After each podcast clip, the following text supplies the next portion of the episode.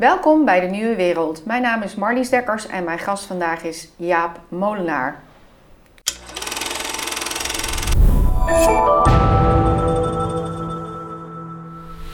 Goedemiddag. Welkom. Ja, dankjewel. We gaan het vandaag hebben over de bijen. We gaan het inderdaad hebben over de bijen. Ja, Want jij bent van de Bijenstichting. dat klopt. Ja, En wanneer ben jij daarmee begonnen? in eh, 2009 waren er twee wetenschappers. Dat is eh, professor Jung van der Sluis uit, eh, uit Leiden, Leiden Universiteit. En Henk Tennekes, een ecotoxicoloog. Die hadden een open brief geschreven in, in het NRC over de bijensterfte. En eigenlijk was het op dat moment eigenlijk niet algemeen bekend dat er bijensterfte was. En ik las die brief ook. Ik wist wel dat het slechter ging met bijen, maar niet zo slecht. Want ik hield me toen niet actief bezig met, met bijen. Toen dacht ik, ja, dit kan niet. Nu, nu komt heel Nederland eh, in, in rep en roer en in actie. Maar er gebeurde eigenlijk helemaal niets. Dus ik heb eh, kort daarna contact met ze opgenonomen. Toen hebben we een eh, petitie Stop de Bijensterfte in 2009 gestart. Want wat, wat stond er een beetje in die brief dan? Van, eh, Nou, wat- daarin, daarin eh, werd eigenlijk uitgelegd, eh, heel kort gezegd, eh, dat het slecht ging met bijen. Dat zowel de wilde bijen enorm in aantal achteruit gaan, maar ook bij de honingbijen er heel veel eh, sterfte was. Een verhoogde sterftepercentage elk jaar. En dat dat onder andere veroorzaakt wordt door eh, de neonicotinoïden, een aantal eh, bestrijdingsmiddelen die eh, in de land- en tuinbouw zeer grote schaal wordt gebruikt. Dus ja, van, joh, ik had zoiets dit kan eigenlijk niet. Dus met een groepje mensen hebben we een petitie gestart. En gewoon naast mijn, mijn baan, toen nog bij, toen nog bij, in, bij, een- plantenverenigingsbedrijf. Dus ik zat zelf al in, in, in, in, het vakgebied hè, van de land- en tuinbouw. Dus ik wist wel hoe dat allemaal werkte. En ja, die petitie aangeboden aan eh, toen de tijd nog ministerie Landbouw, Natuur en Visserij, Tweede Kamercommissie. En toen is het eigenlijk voor het eerst op de politieke agenda gekomen. Toen begonnen de groene partijen in Nederland, die begonnen kamervragen te stellen over de bijensterfte. Nou, we realiseerden ons ook wel eh, rond de feestdagen dat het, eh, ja, het probleem niet werd opgelost met één petitie. Dus daarom hebben we in eh, 2010, in, vroeg in het voorjaar, hebben we de Bijenstichting opgericht met een aantal mensen. En sinds die, sinds die tijd, ja, dus sinds 2010, zet ik me actief in voor, voor bijen. En inmiddels ook beroepsmatig. Als eh, nu directeur je van het educatie. eh, Nu als eh, directeur van het educatiecentrum sinds, sinds drie jaar, ja. Maar daarvoor als vrijwilliger. en wat, wat, wat voor educatie kunnen jullie daar zeg maar over geven? Dus wat kunnen wij een beetje als gewone stervelingen hieraan doen? Ik weet wel dat er heel veel onduidelijk was. Waarom, waarom zouden ze nou überhaupt sterven? Het was een soort mysterieus. Zou er een soort ziekte zijn? Is dat inmiddels al heel wat duidelijker? Eh, nou ja en nee, dat heeft te maken met, met de belangen van de betreffende partijen in de, in, in de maatschappij, afhankelijk van wat hun standpunt daarin is. Eh, wat, wat je- zag eigenlijk dat in, in, in 2010, toen was het eigenlijk helemaal niet bekend bij, bij het publiek. Hè. Als je iemand op straat zou vragen, joh, eh, is, is verhoogde bijensterfte, dan zijn de mensen, joh, nooit van, nooit van gehoord. Dus de eerste jaren zijn we vooral bezig eh, gegaan om, om ja, dat onder de aandacht te brengen hè, bij het brede publiek, via, via websites, via sociale media, via de politiek. Hè. Het gaat gewoon slecht met de bijen. Dat enerzijds. Anderzijds ook uitleggen, wat heel veel mensen toen de tijd nog niet wisten, dat bijen ook ontzettend belangrijk zijn voor ons voedsel. Hè. Dus eh 76% van ons voedselpakket kunnen wij eten eh, zoals wij hier zitten, dankzij de bestuiving door bijen en ook wel andere insecten, maar bijen zijn daar heel belangrijk in. Eh, da- daar zijn we eigenlijk heel veel jaren mee bezig geweest. Dus, dat, ja, dus het belang van bijen, dat werd de, mens steeds duidelijker. Dat, dat, eh, dat het onze eigen voedselvoorziening betreft en de biodiversiteit. Dat het slecht ging, ging met bijen, dat werd steeds duidelijker. Eh, daarnaast hield, je tot op, tot op heden, vandaag hou je discussies over wat is nu de oorzaak van de bijensterfte. Nou ja, wij, wij zeggen al sinds 2009, er is niet de oorzaak. Het is een combinatie van oorzaken, wat het vaak het geval is. Eh, dus die leggen wij heel vaak uit. En we hebben gemerkt dat in de loop van de tijd, vandaar dat we nu een educatiecentrum hebben opgesteld, dat heel veel mensen zeggen, nou joh, ik vind die bijen belangrijk en ik, en ik wil wat doen, maar wat moet ik nu doen? Want als mensen op internet gaan kijken, dan vinden ze allerlei tegenstrijdige informatie en onvolledige informatie. En de mensen zeggen, ja, ik weet nu niet wat ik moet doen. Welke plan moet ik kopen? Wat, wat kan ik doen in mijn tuin? Wat kan ik doen in, in mijn werk? Wat kunnen we doen op een bedrijventerrein? Dus vandaar dat die educatie de laatste jaren steeds belangrijker geworden Ja. is. Maar als we het dan even één eh, één voor één eh, behandelen. Dus eh, wat is dan de oorzaak? Dus wat, wat zijn in ieder geval de...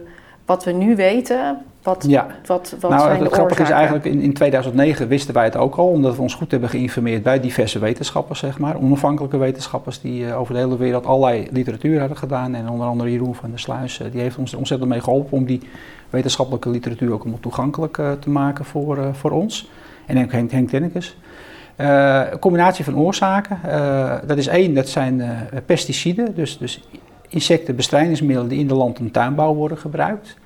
En dan met name een groep van de neonicotinoïden. Nou, daar zit nicotine in. Hè. Nicotine, tabak, hè, dus de tabaksplant en ook het tabak hè, wordt gerookt door de mensen. Maar tabak is in hoge concentraties ontzettend giftig, ook voor mensen. Op het moment dat je pure tabak uh, een milligram zou uh, innemen, dan ben je een half uur later ben je dood. Op basis van die middelen zijn kunstmatige tabaksvormen, nicotinen zijn er gemaakt. Een groep van de neonicotinoïden. Dat zijn een aantal uh, bestrijdingsmiddelen die op de markt zijn gekomen. Inmiddels al heel wat jaren, jaren terug. Zijn dat dan de Roundups? Uh, of nee, de Roundup is, dat is, dat is of, of glyfosfaat is daar de, de, de, de, de werkzame stof van, die doodt planten. Uh, hè, we hebben het nu over insecticiden, dus echt stoffen die echt insecten doden. Nou, de, de, iets oudere mensen onder ons, want ik, van de week had ik nog een, een jonge journalist aan de, aan de lijn en die kende de stof DDT niet. Hè. Als je denkt aan Rachel Carson, hè, Silent Spring in 1962. Toen werd DDT ontzettend gebruikt over de hele wereld. Nou ja, vogels vielen dood neer, walvissen gingen dood, alles ging dood. Uh, nou, die, die zijn in 1973 zijn die stoffen verboden geraakt. Die vinden ze nog steeds in het milieu trouwens, heden ten dagen. Die stoffen waren ontzettend giftig. Al, alle, dieren gingen daarvan dood. Die neonicotinoïden, die momenteel op de markt zijn, die zijn 7000 keer giftiger. Dat betekent dus dat je dus, als je 7000 keer minder gebruikt, dat het alsnog even giftig is als de stoffen van, uh, van vroeger.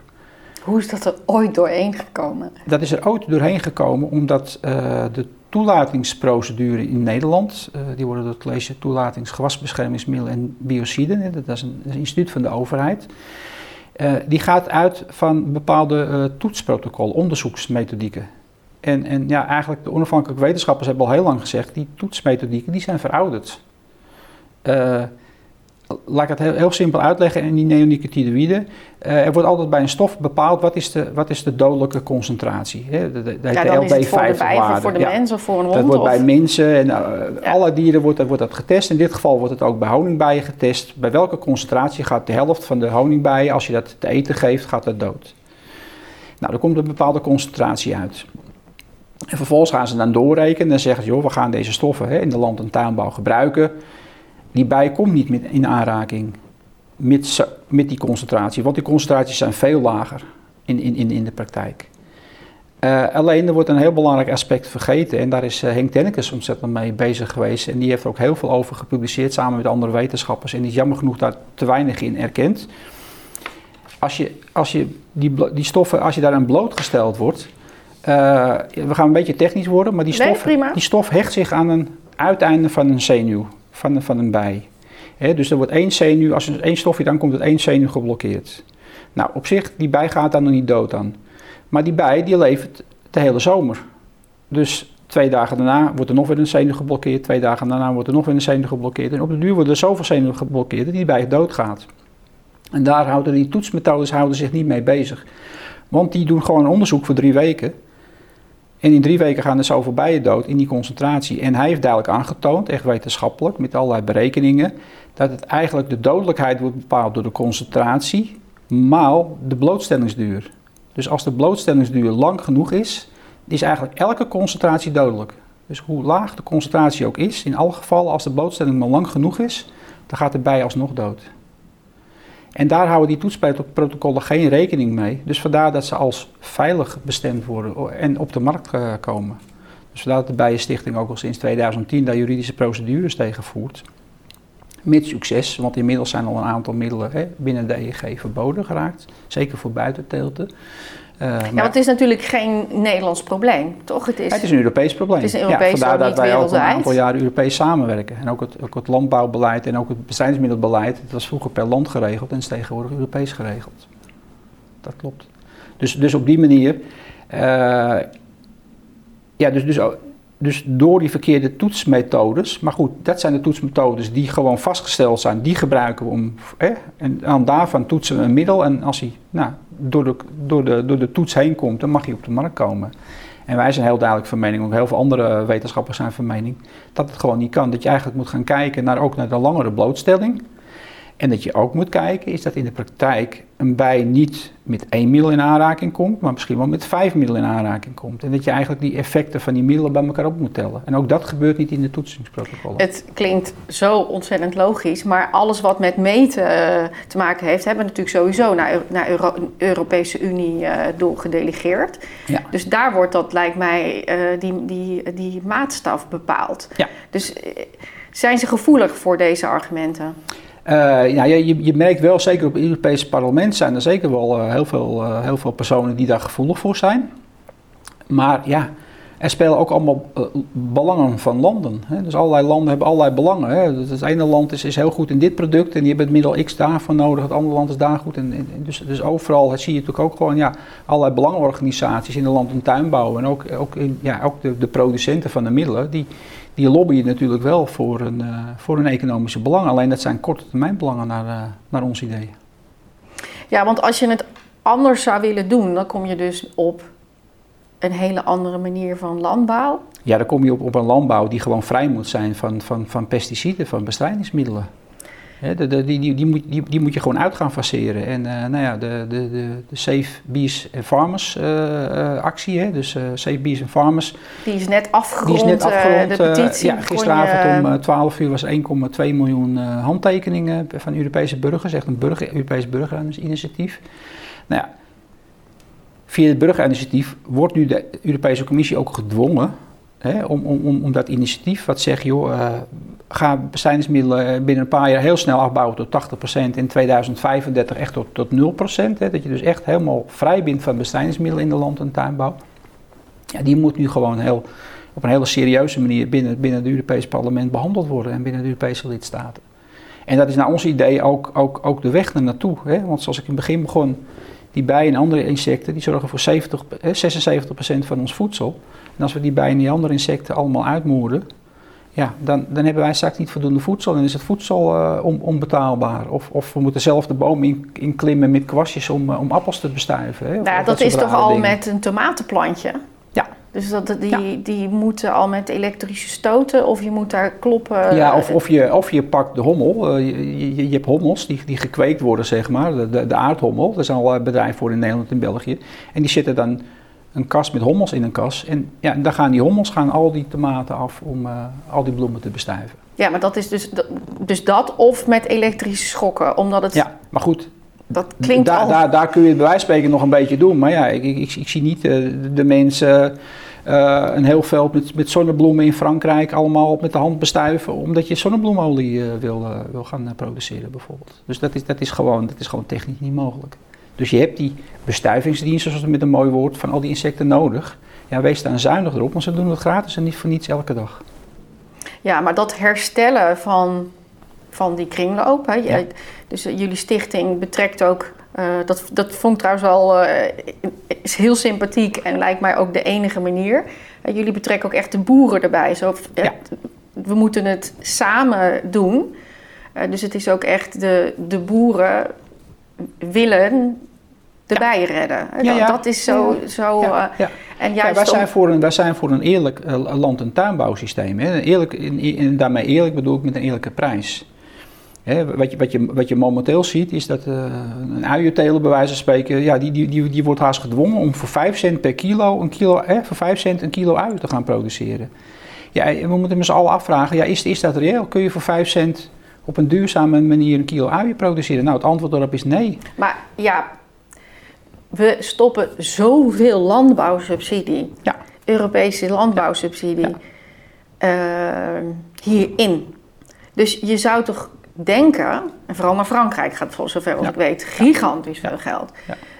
Dus hoe komt het dat we er zoveel geld in stoppen en dat, we, dat het alleen maar gaat naar grootschaligheid. Ja, en kilo's maken. En kilo's maken en die prijzen ja, zo laag en, mogelijk en, niet, houden. En niet, naar duurzaam, en niet naar duurzaamheid. Maar je, je, je, je, je zou toch kunnen zeggen, als er zo'n tsunami aan geld naartoe gaat, dan moet je die omslag meemaken, want dit is natuurlijk zo urgent. Dat klopt, maar je moet die omslag meemaken door, door, door prikkels te gaan geven dat duurzaamheid beloond wordt. Hè? Dat, dat dus inderdaad hè, biodiversiteitsverbetering beloond wordt. Hè? Dus door de akkerranden erlangs en door geen bestrijdingsmiddelen te gebruiken enzovoort. Dat je die manier punten krijgt dat dat eigenlijk, eh, ja, dat je zo gaat sturen met z'n allen richting een duurzame, duurzame landbouw. En ja, En ja, het is een iets andere manier. Maar goed, eh, gisteren lazen we ook in de media dat, dat onze eigen minister niet duurzame producten in, in, in, in de schappen van de supermarkten duurder wil maken. Duurder wil maken. Ja, dat zou een manier zijn. Maar je, ja, je zou ook kunnen zeggen, wat al heel lang geroepen is, waar je geen reactie op geven, stop 0% btw op biologische producten, biologisch gekweekte producten. Dan maken ze goedkoper ten opzichte van niet-biologische.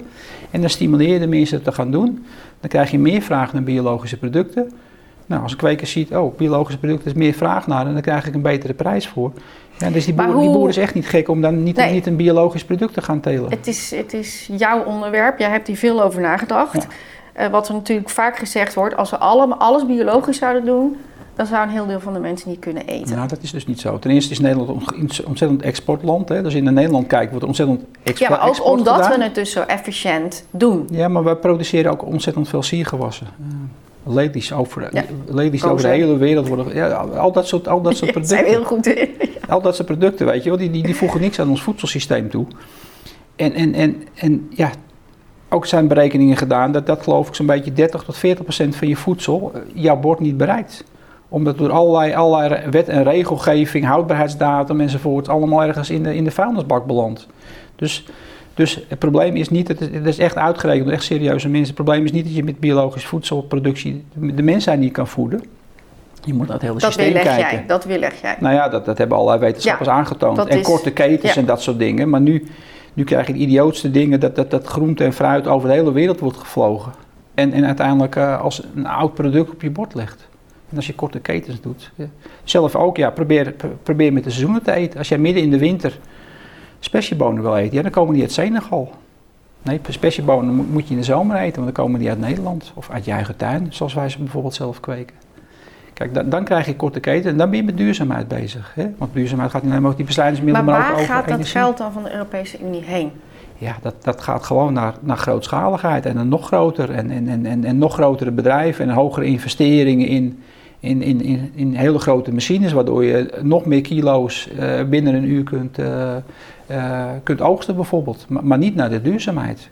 Die omslag moet gemaakt worden. Dus die, die prikkels moeten komen naar de duurzaamheid. Of je moet inderdaad, wat nu de minister zegt, ja, je moet niet duurzaamheid, moet je, moet je boetes opleggen of, of, of ja, op een andere manier uh, tegen gaan werken. Maar daar moet je iets in gaan doen. Ja, en dat is aan de politiek, maar ook aan al, alle mensen. Dus daarom zeggen we ook altijd, iemand die tegen mij zegt, joh, ik heb geen tuin, ik heb geen balkon, uh, ik ben wel voor de bijen, wat kan ik doen? Ik zeg, nou kijk eerst naar je eetpatroon, hè, of, of wat, wat je stemt in de politiek. Ja, zorg voor duurzaamheid. En dan zorg voor duurzaamheid voor jezelf, een gezond leefomgeving voor jezelf en een gezonde beleving voor je kinderen als je die hebt. Nou ja, ik ben zelf uh, al een paar jaar geleden overgestapt op rechtstreeks met een X. Dus die, uh, die doen dan zeg maar boeren 50 kilometer ja. uh, om je heen. om waar je woont. en dan zit er eigenlijk geen tussenschakel meer tussen. Dus je bestelt rechtstreeks van ja, het korte keten. Je, je, en je bestelt dus rechtstreeks zeg maar, bij de boer. Ja. Zij verzamelen dat. Um, en je eet dus met de seizoenen mee. Ja. Nou, ik weet niet waarom, maar het smaakt echt zoveel keer lekkerder. Ja.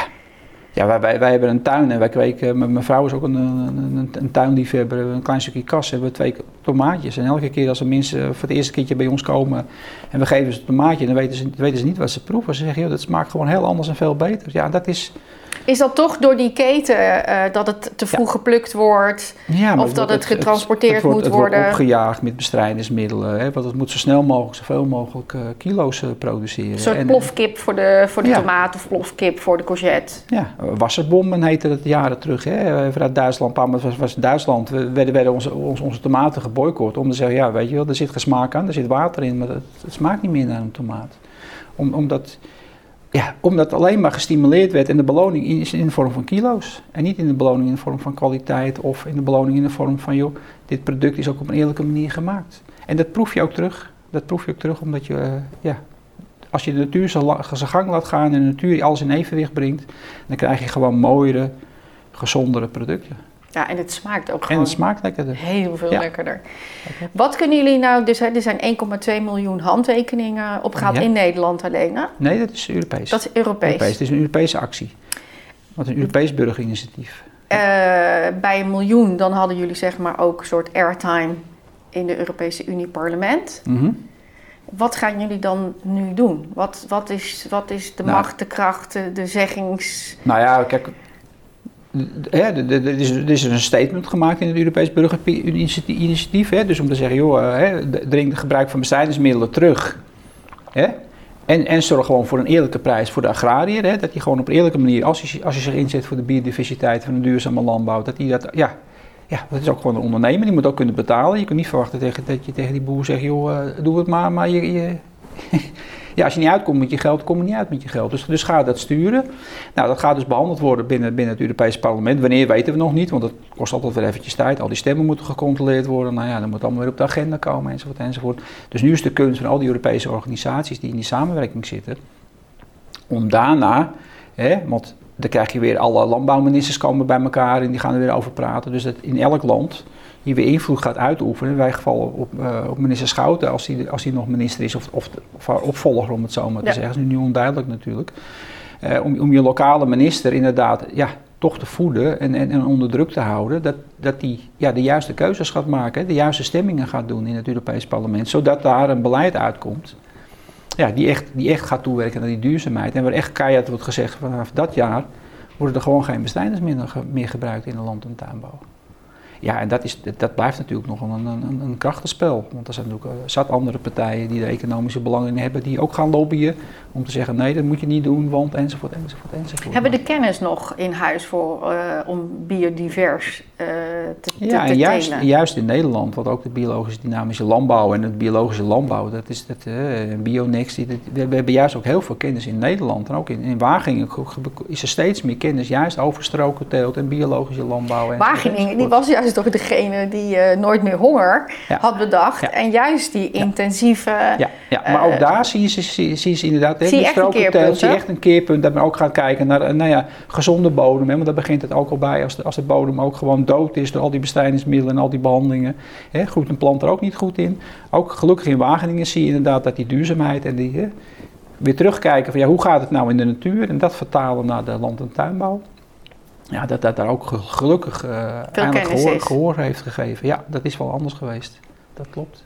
Klopt het ook dat, ehm, dat zeg maar het, het, eh, als je biologisch boert, ehm, dat je dan eigenlijk niet in de subsidies valt of dat, je, dat die impulsen in ieder geval lager zijn dan dat je zeg maar grootschalig. Nou, wat, wat, wat op, op, op zich wat, wat het, het grote bottleneck momenteel is, is de omschakeling. Op het moment dat je niet biologisch bent en je wil naar biologisch, hè, naar gecertificeerd, SCAL-certificering, dan kost die omschakeling twee jaar. Dus als je dus nu zegt, ik stop nu, ik ga vanaf nu biologisch boeren, eh, na twee jaar krijg je pas het keurmerk. Maar in die twee jaar tijd heb jij mag je jouw product nog niet biologisch noemen. Maar heb je wel wat meer kosten. Want het is wel zo dat biologische landbouw, dat ja, gemiddeld iets minder opbrengst in kilo's per hectare en dat soort zaken. Dus, dus, en, en, en die overgang, geef daar nou een stukje subsidie voor. Dat die, dat, die, dat die agrariër in die periode kan overleven economisch. Want nu moet hij dan interen en dan zeg je, joh, ik ga het niet doen, want ik ga het gewoon niet redden die twee jaar. Ik, ik, ik haal het economisch niet.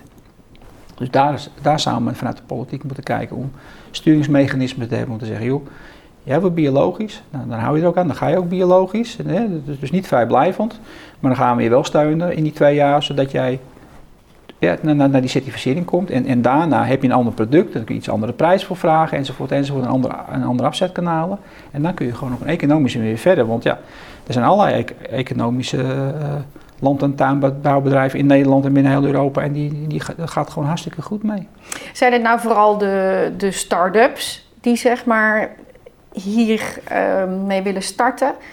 Of toch ook degene die de omschakeling willen maken, ook al is het lastig dan die twee jaar? Ja, nou ja, dat Er zijn volgens mij heel veel jonge boeren die juist Ja, op er zijn deze juist er manier... zijn dus heel veel jonge boeren die dat willen. Maar ja, da- daar zijn ook allerlei initiatieven met, met, met subsidies met grond. Hè. Want als je nu als jonge boer wil starten en je wil een bedrijf overnemen, ja, en je moet dan zoveel miljoen voor dat land betalen, kan het ook allemaal niet. meer. Dus nu zijn we gelukkig ook met het land van ons. En er zijn allerlei initiatieven in Nederland zijn waarbij, geweest. waarbij ja. mensen eh, eh, geld bij elkaar halen om dat in fondsen te stoppen zodat ze gewoon tot steun kunnen zijn voor zo'n jonge boer om te kunnen gaan starten. Want ja, want anders dan stap je naar de bank en die zegt ja, ik ga jou geen lening geven voor 5 miljoen of 10 miljoen of whatever of zo.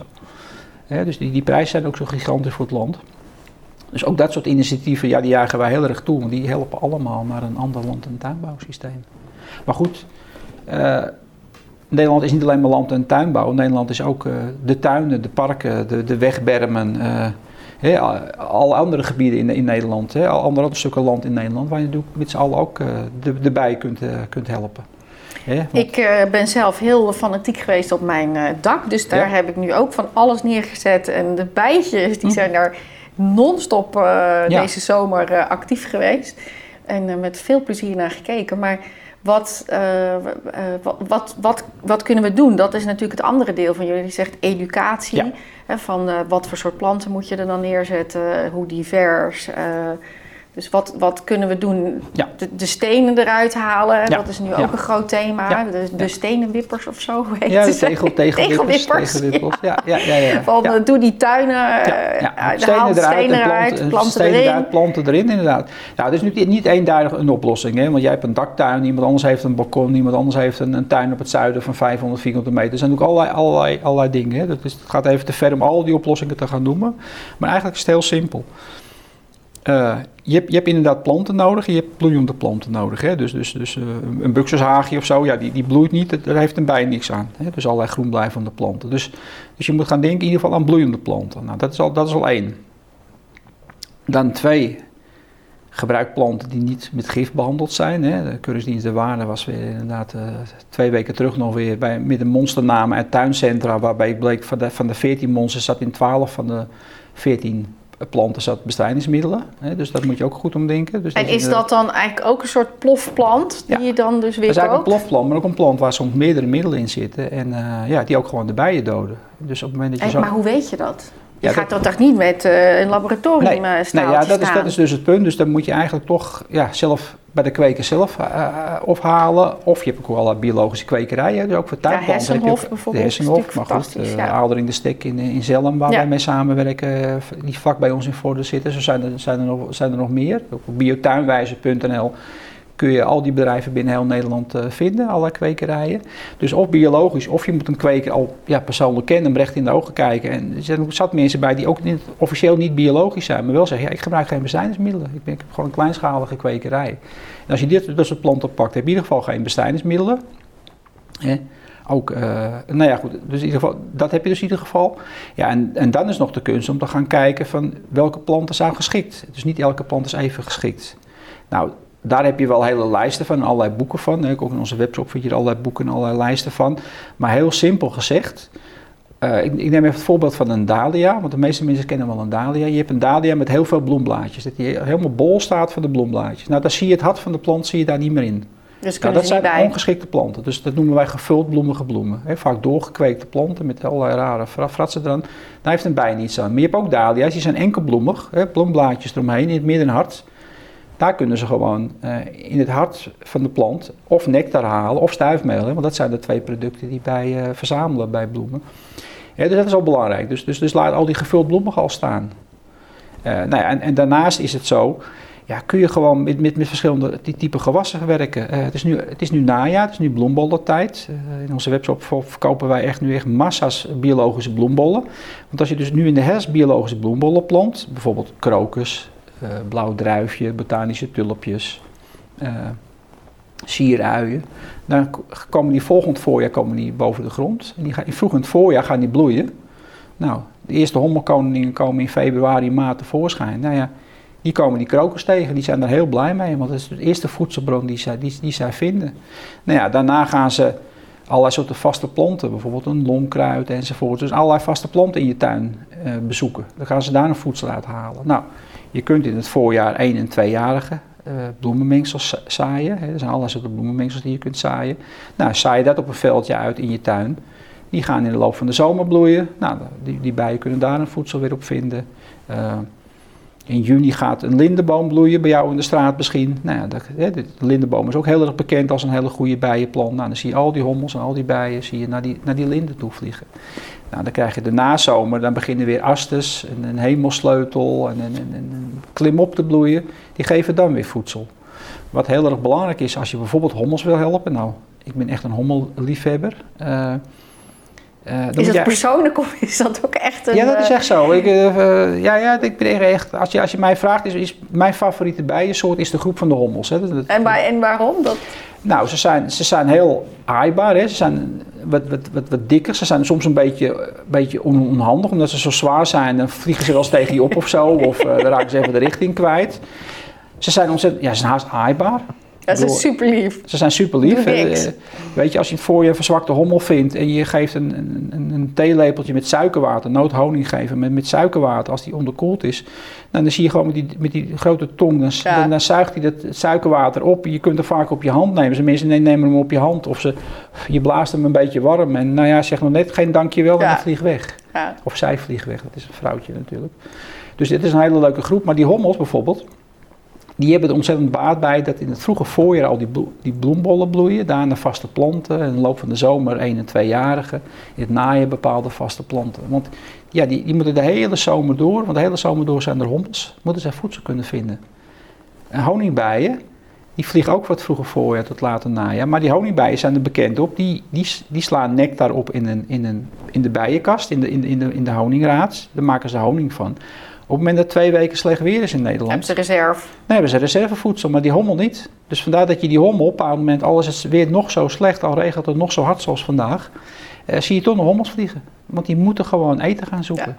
Dus die kun je ontzettend helpen als je van, ja, we noemen het een, een, een bloesemboog of een bloeiboog. Eh, dat je eigenlijk van het vroege voorjaar tot het late najaar dat doet. En wat je dus eigenlijk ziet in de Nederlandse tuinen, de gemiddelde Nederlandse tuin, is dat je vroeg het voorjaar nog weinig ziet. Dan heb je april, mei, is dat alles in bloei. En in juni zijn bij, als alles uitgebloeid en dan ja, af en toe nog een bloemetje. dus vooral in vroeg het voorjaar en in die nazomer kun je heel veel bereiken. Nou ja, er zijn allerlei tabellen voor. Zie je, ook door nu, doordat we zoveel binnen hebben gezeten, eh, de corona, dat er een, een vergrote interesse hierin is? Ja, zeker. Het is een vergroot interesse in tuinen. Wij merkten het in onze webshop, uh, zodra corona begon, uh, dat, dat, dat, nou ja, we konden, konden de hoeveelheid zaden en, en boekjes enzovoort niet aanslepen. Mensen gingen inderdaad heel dicht bij huis. Hè. Voorheen waren ze druk en uithuizig en nu dachten ze, ja, ik zit nu thuis en ik ben thuis aan het werken en ik kijk achter in mijn tuin en nou, hier kan ik wel wat aan doen dus mensen zijn inderdaad heel erg in een tuin bezig gegaan, he, dicht in hun eigen woonomgeving, om, om, ja, om, die, om die mooier te maken. want als je bloemen voor bijen neerzet, word je er zelf ook blij van. Want je hebt, je hebt leuke bloemetjes en die bijtjes die zoemen in je tuin. Dus je merkt dat er ontzettend van belangstelling is. En ik hoorde ook... Uh, uh, volkstuintjes in steden. Nou, er zijn gigantische wachtlijsten momenteel voor. Hè. Dus alle mensen willen toch weer wat gaan doen in die natuur. Dus in die zin heb je de tijd wel echt mee. Er is wel gewoon... Ja, de belangstelling voor de natuur is er steeds meer gekomen. En dat merken wij ook. De laatste twee jaren ja, worden we echt ja, gewoon overdonderd met hoeveelheid mails en vragen over. Want met de honingbij gaat het toch niet zo slecht? Het is toch vooral. Nee, maar de honingbij. Die, die de honingbij, drukt de beelden bij, bij toch weg? Ja, maar de honingbij moet je beseffen. Voorsprong was de honingbij ook een wilde bij. Maar de honingbij wordt gehouden door imkers. Ik mezelf heb ik ook de imkeropleiding gevolgd. We hebben bij ons op de educatiecentrum ook uh, een bijenvolk staan. Uh, maar die kun je helpen. Die kun je, die kun je voedsel geven. als het heel slecht weer is, eh, het gaat een tijdje slecht, kun je, kun je suiker oplossen, kun je suikerwater geven. Dat is geen vervanging voor de nectar, maar je kunt die, bij, die honingbij wel helpen. Maar dat geldt natuurlijk niet voor die hommel en al die 329 eh, eh, andere soorten solitaire bijen die ook in Nederland vliegen. Die moeten gewoon een eigen kostje opscharrelen. Dus die kun je helpen door maar voldoende voedsel overal neer te zetten. En bij ons in de tuin, de gemeente, omdat ze de berm, uh, fietsberm niet maaien, dat die in bloei staat. Hè. Dus al bij elkaar zorgen ze voor voldoende voedsel. Is dat, dat is echt ook een nieuw inzicht, hè? dat de gemeente minder maait, het langer laat staan. Ja. Ja, dat klopt. Dat, klopt. dat heeft ook echt een impact, buiten dat het er veel fijner uitziet. Ja, nee, maar wij, wij stimuleren het ook. We hebben het afgelopen jaar in kleinschalig gedaan, maar aankomend jaar gaan we het zeker nog grootschalig doen. Wij, uh, we hebben de maand mei uitgeroepen tot mei, mei niet, hè, maar dan mei met een korte ei, dus EI. De maand mei. Mei gezond is niet, want mensen zeggen, joh, hoe kan ik heel simpel iets doen? Nou, als je een stukje gezond hebt, als je dus zegt, joh, in het voorjaar, ik ga hem niet maaien of het achterste deel niet en het voorste deel wel, omdat de kinderen erop spelen of zo. Hè. Je hebt allerlei functies voor een gezond. Dan sta je er versteld van hoeveel bloemen daarin komen. Want tussen jouw grasplanten zit paardenbloem en pinksterbloem en allerlei soorten uh, en klavers en allerlei soorten planten ook. Die als je elke keer maar maait, ja, zie je alleen maar de bladeren en niet de bloemen. Maar op het moment dat je zegt, joh, ik, ik, ik voorjaar ga ik gewoon niet maaien, ik, ga, ik, ik laat het gewoon staan, ik laat het gras omhoog groeien, zie je onmiddellijk dat allerlei soorten klavers gaan bloeien, dat paardenbloem gaat bloeien. Toen kun je zeggen, ja, paardenbloem, een ordinaire plant. Maar er zijn wel 27 verschillende bijensoorten in Nederland die afhankelijk zijn van, van de paardenbloem, die echt daarop een voedsel zoeken. Klavers, hè, witte en rode klaver, wat ook in de, tussen het gras staat, ja, dat is een ontzettende voedselplant voor, uh, voor allerlei hommelsoorten. Dus soms is het eigenlijk heel simpel. Je, je maakt het jezelf makkelijk. Uh, pak niet elke week die maaimachine, maar uh, maai het eens eventjes niet. En, en, en de verschijnende bloemen en de, de, de, en de verschijnende bijen. Vorig jaar zag ik een actie, dat heette volgens mij de Voedselbank voor Bijen. En dat waren zaadjes in een zakje. Ik vond het zo'n sympathiek initiatief. Ja, dat is van ons, de Pollinators, dat is een partner van ons. Ja, en, en, wij hebben ook de zaden geleverd. En ook zo dat het je aan het denken zet. Ja. Uh, ik had het er met mijn uh, team ook uh, op kantoor over. En ik heb nu ook een collectie en er komt op de schouderband Save the Bees. Ja. maar dat kwam wel ook omdat er steeds meer een awareness is van Klopt. de voedselbank. Ja, en dat, dat is hun voedsel. En ik ook met mijn bedrijf zeg, god, wat kunnen we doen? Wat kunnen we betekenen hiervoor? Ja, nee, dat klopt. Nee, dat klopt. Dus inderdaad, ja, voedselbank voor bijen. een andere term is, is bed and breakfast voor, voorbij, Bed and Breakfast for Bees. Hè. Dus afgelopen februari heeft uh, Harm Edens via een videootje, die heeft de, de, de, de B&B-actie gestart, zeg maar. Hè. Want breakfast, hè, dus, dus dat is het voedsel. En het andere aspect, waar we nog niet over gehad hebben, is, is, is, is, is, is, het bedje. Uh, bijvoorbeeld een bijen, een idee wat hun bedje is. Nou, een, een, een bijenhotel in je tuin inzetten of een, kaal, stukje, een kaal stukje grond. Een bijenhotel kun je zelf bouwen. Uh, je neemt een blok hout, je neemt een boormachine, je neemt boortjes van 3, 5 en 8 mm. En je boort er allemaal gaten in, wel zo diep mogelijk, zoals, zolang als In dat stuk hout? In dat stuk hout. Je zorgt dat de rand glad is, dus er mogen geen splinters langs de rand zitten. Want als een bij daarin wil, heeft die tere vleugeltje, er zit daar een splinter, ja, dan beschadigt de, de, de, vleugels, gaan ze er ook niet in. En als je dat dus, dus glad hebt gemaakt, of je pakt, je hebt van die bamboestokjes of die tonkingstokjes, die kun je in het tuincentrum kopen, die kun je in stukjes knippen. Dan kun je als een bundeltje bij elkaar hangen. Je kunt zelfs tegenwoordig heb je allerlei van die papieren rietjes. Hè, die disposable rietjes in allerlei maten. Die kun je natuurlijk ook in, in een plastic buisje stoppen. Nou, of, of dat hout, of die tonkingstokjes, of die rietjes. Je kunt ze ook kant-en-klaar kopen in, in allerlei winkels. Kun je zelf maken. Die hang je op een zonnig plekje, minimaal een meter boven de grond. Liefst op een plekje dicht bij, bij een terras of zo, zodat je het kunt zien. Nou, ik kan je bijna garanderen dat als jij bloemen in je tuin hebt staan, dat je daar uh, binnen kortste keren, uh, dat heet de groep van de metselbijen, dat zijn kleine bijtjes die vroeg in het voorjaar vliegen, dat je die in jouw tuin gaat zien. En dat die, dat je, dan zie je inderdaad, uh, ja, die, die mannetjes die vrouwtjes gaan paren en die vrouwtjes gaat voedsel verzamelen, dat is stuifmeel van bloemen uit jouw tuin. En die, die vliegt elke keer naar het bijenhotel, die gaat naar binnen toe, klopt haar buik uit, want tussen de haren van de buik zit stuifmeel, gaat weer weg, verzamelt heel veel stuifmeel. Leg daar een eitje bij. Het heet metselbijen. Ze maken een soort tussenwandjes. De eerste slaapkamer is klaar. Nou, daarvoor komt de tweede slaapkamer. Daarvoor komt de derde slaapkamer. Op de duur is het hele gangetje gevuld. En maakt ze de voordeur dicht. Metsel. Dat, is, doet ze gewoon met, met grond, zeg maar. Dan met het metselbijen. Nou, en, en daar zit in dat gangetje zitten daar een aantal eitjes. Uit die eitjes komen larven. Die larven eten het stuifmeel op. Uh, die larve wordt een pop, zoals bij alle insecten. En die pop wacht dan tot het volgende voorjaar. Weer eh, ongeveer in maart, april. En dan komen die nieuwe jonge bijtjes, hè, dus de, de, kinderen van, van die betreffende bij komen uit. Nou, dat is een hele simpele manier om uh, nestelgelegenheid te geven. Kijk, heb jij een, oude, een tuin met een oude schutting met gaten erin of oude tuinstoelen, kunnen ze daar ook in nestelen. Maar tegenwoordig zie je kunststofschuttingen, alles is netjes. Dus zet gewoon een bijhotelletje neer.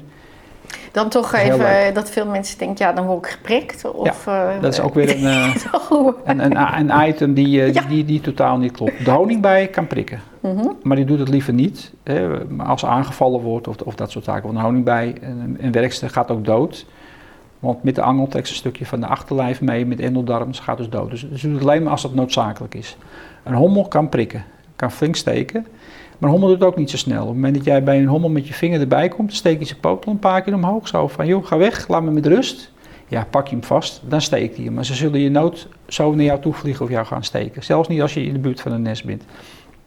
En dan heb je naast die hommels heb je nog zo'n 328 soorten andere bijen. Nou ja, sommige zijn heel zeldzaam, die zullen niet in jouw tuin voorkomen. Maar eigenlijk die soorten die in jouw tuin voorkomen, onder andere die metselbijen enzovoort, daar hebben de vrouwtjes een angel. Maar die is dermate klein, die komt niet door jouw huid heen. Dus daarom zeggen wij ook zo'n bijenhotel. ik heb kinderen. laat ze er lekker bij kijken. Ja, ze kunnen hoogstens tegen je aanvliegen, maar er gebeurt helemaal niets. Er gebeurt helemaal niets. Ze zijn En gewoon... dan de wesp En dan de wesp, ja, in die, augustus. die kan, eh, nou dit jaar eh, was het door de slechte zomer heel weinig Ja. wespen.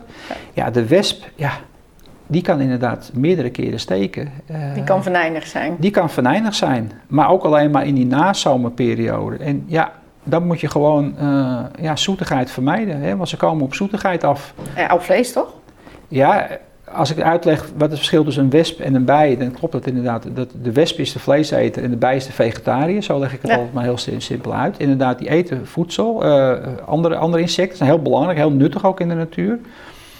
Alleen de koningin maakt een zoetstof aan en die wesp, die werkste wespen, die eten ook die zoetstof. Ze zijn eigenlijk een beetje verslaafd aan suiker. Net als mensen vier scheppen suiker in een koffie doen en die niet meer zonder kunnen, is het ook bij die wespen het geval. In de nazomer stort het nest in. De koningin gaat dood en de werksters die daar nog rondvliegen, die hebben behoefte aan suiker. Die kunnen het in het nest niet meer vinden. Ze vliegen langs het terras. Jij zit een gebakje te eten of je drinkt limonade of nou ja, enzovoort. En dat ruiken ze en dan komen ze op je voedsel af. Ja, en dan gaan wij lopen slaan en lopen doen en dan word je, dan word je gestoken. Maar wespen zijn ook hartstikke... We zijn geen wespenstichting, er is een wespenstichting in Ja. Nederland. Maar wij krijgen heel veel vragen natuurlijk over wespen. Ook wespen zijn ontzettend nuttig, want die eten wel ook allerlei muggenlarven en, en dat soort dingen. Anders eh, word je weer eh, gestoken door, eh, door muggen. Nou ja, ik ben zo iemand die dus door de afgelopen, de situatie van de afgelopen periode er veel meer zeg maar mee is gaan leven. En ehm, het geeft mij ook heel veel geluk. Dus Ja. die, die, die planten, de, de insecten. Ja, daar word je blij van. Ik word er echt blij van. blij Ik zat heel veel in vliegtuigen, overal, heel, heel de wereld reisde ik naartoe. En nu kijk, kan ik helemaal gelukkig worden met een uurtje naar een hommel kijken. Ja. Nee, maar werk in de tuin maak je ook, is ook, is ook gezondheidsbevorderend. Want je, je, je bent letterlijk en figuurlijk, ja, kom je in contact met de aarde, hè, waar we met z'n allen op, op, eh, op leven. En je komt in contact met al die levensvormen die in jouw tuin voorkomen. Van planten tot insecten, tot een, tot een fluit, fluitende vogel, tot een fladderende vlinder. Jaap, ontzettend bedankt. Graag gedaan.